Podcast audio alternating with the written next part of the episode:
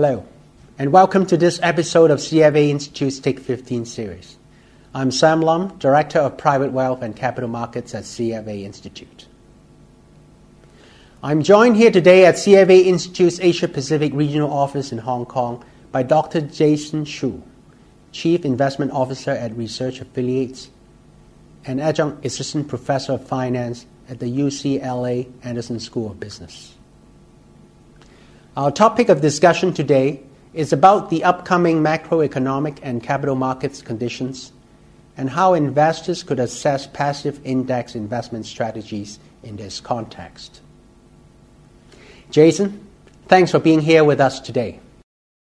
It seems that there's a growing consensus that the developed or advanced economies have moved into a period of what's popularly called the new normal, which involves lower expectations for economic growth and capital markets return and so on. How are you interpreting the current situation? Well, uh, my take on the current situation is very simple.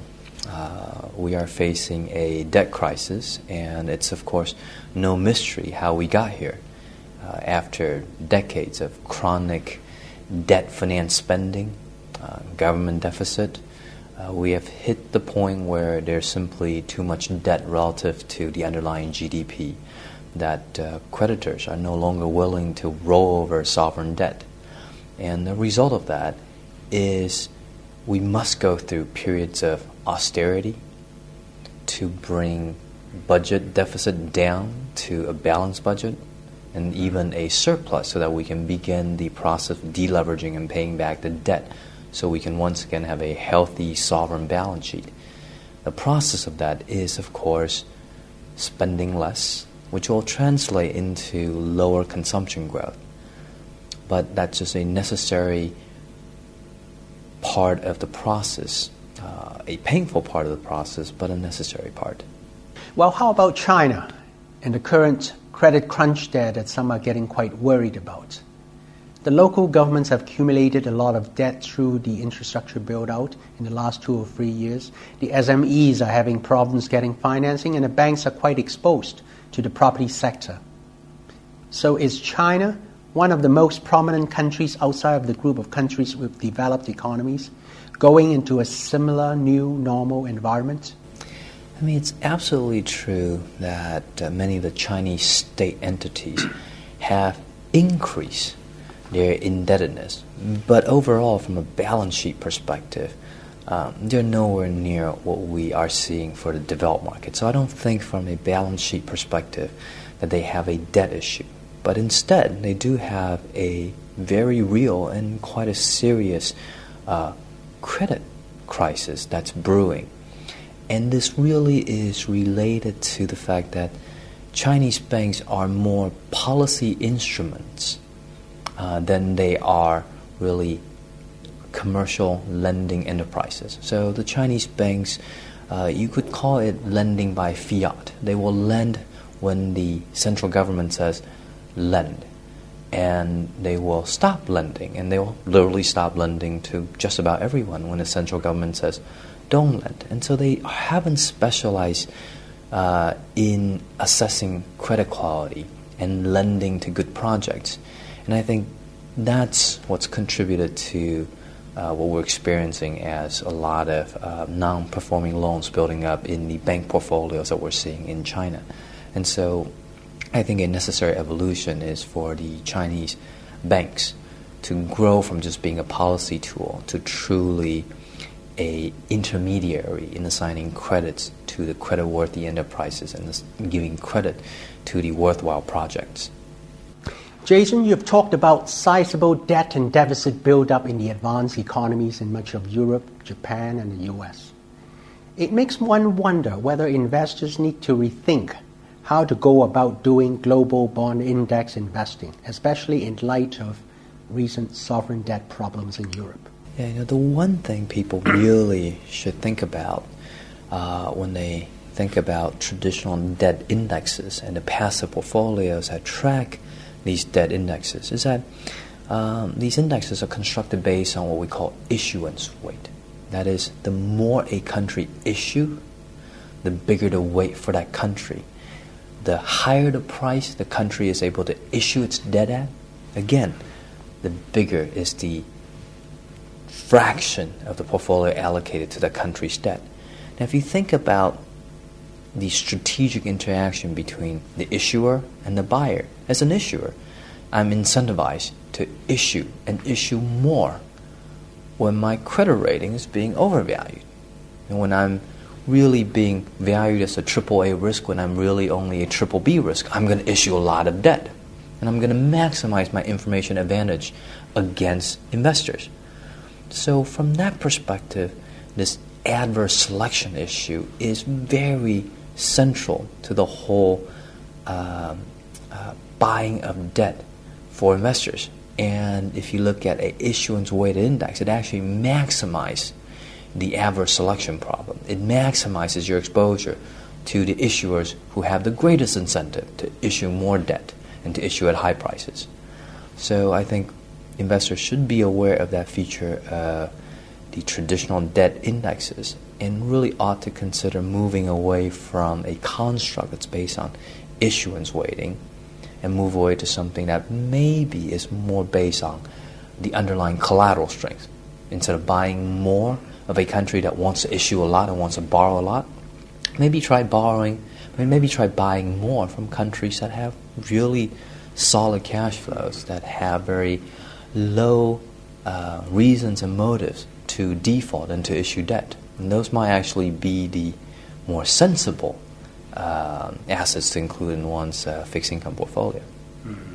How about passive equity index strategies?